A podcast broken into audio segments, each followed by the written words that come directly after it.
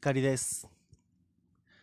今回のエピソード、お題は、出会いの作り方です。僕は、この右から左へで、以前、出会いの作り方を一つ提案したんですよ。それはどんなことだったかというと、まあ、魅力的な恋愛対象の方がそこにまあ佇んでいると想定してその人の目の前でまあハンカチとかうんそうですねキーホルダーとかまあ壊れないものを落とす。でその狙いを済ましたターゲットに狙い済ましてターゲットにですね拾っていただいてですねすいません落としましたよ。ああすいません。素敵ってなることを狙って落とすと。物を落とす。で拾ってもらう作戦。これがまあうまくいけば出会いにつながつながるんじゃないかなということを提唱したわけですよ。この作戦をですね。でね、あの、また僕思いついちゃいまして、出会いの作り方なんですけど、それはね、まあ、これはどんな場面でも使えるかと思うんですが、じゃあまあターゲットがいましょう。いましょう。ターゲットがいました。そうですね。じゃあまあ、その、じゃあ、うん、やはりじゃあ同じ感じでこう、駅前のロータリーでとかで、その魅力的なターゲットが佇んでいるとしましょう。待ち合わせか何かで。まあ、最初はじゃあ、えっとですね、こちらからちょっと話しかける勇気がちょっとこれは必要なんですが、何をするかというと、自分の知り合いと間違えるっていうことですね。例えば、じゃあ僕は恋愛対象が女性なので、じゃあ可愛い女の子がいました。たたん、佇んでます。えーっと、じゃあ僕そうだな。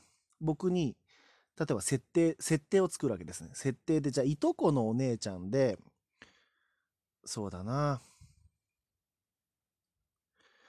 例えば、もうここ、ここで考える、あんまり深く考えてる理由はないんですけど、あのね、まあ、例えば、そうそうそう、思いついた。じゃあ、例えば、可愛い系、可愛いえーっと、いとこのお姉ちゃんがいると。で、ゆうなさんという、じゃあ、例えばそういう名前としましょう。このゆうなさんってお名前に意味はないです。で、いとこの姉ちゃんにゆうなさんがいると。ゆうなちゃん、ゆうな姉ちゃんがいると。いう設定で、その方に話しかけるわけです。はい。ロータリー、ロータリーに佇んでます。ああ、うえっとですね、近づいていって話しかけるわけですね。ああ、ゆうな姉ちゃん、何やってんの？こんなとこで。で、その方、振り向いてくださりますよね。まあ、普通に振り向いてくださるというふうに想定してですね。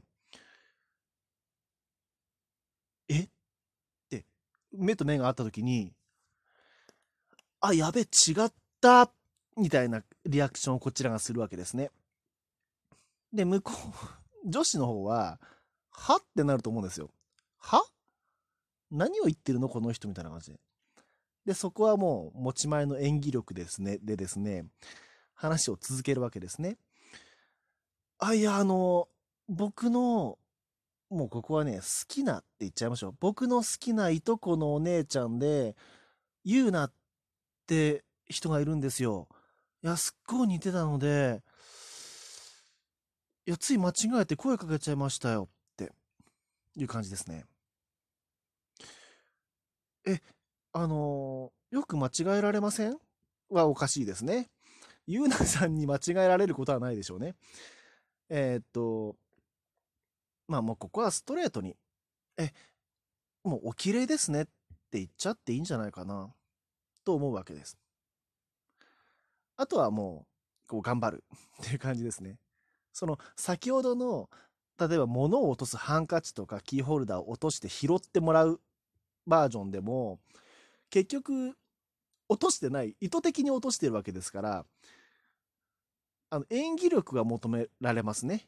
この偶然の出会いを演出わざと演出してるわけですからね。でもう一つもうちょっとね悪質なね僕のあの腹黒さをね、あの、出すとしたらね、じゃあその、今回ご紹介した、その、知り合いと間違えるを、もうちょっと進化させて、もういっそのことを有名人と間違えちゃうと。あの、すいません。あれ、元 AKB の、あれ、渡辺真由さんですよね。で、で多分女性の方は、は？ってなると思うんですね、やっぱりね。何言ってんのこの人って感じ。でもそこはもう頑張って続ける。えっと、え、まゆゆじゃないです？あ、違いますか？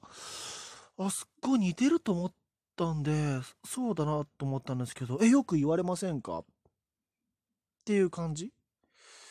これいけるんじゃないかな？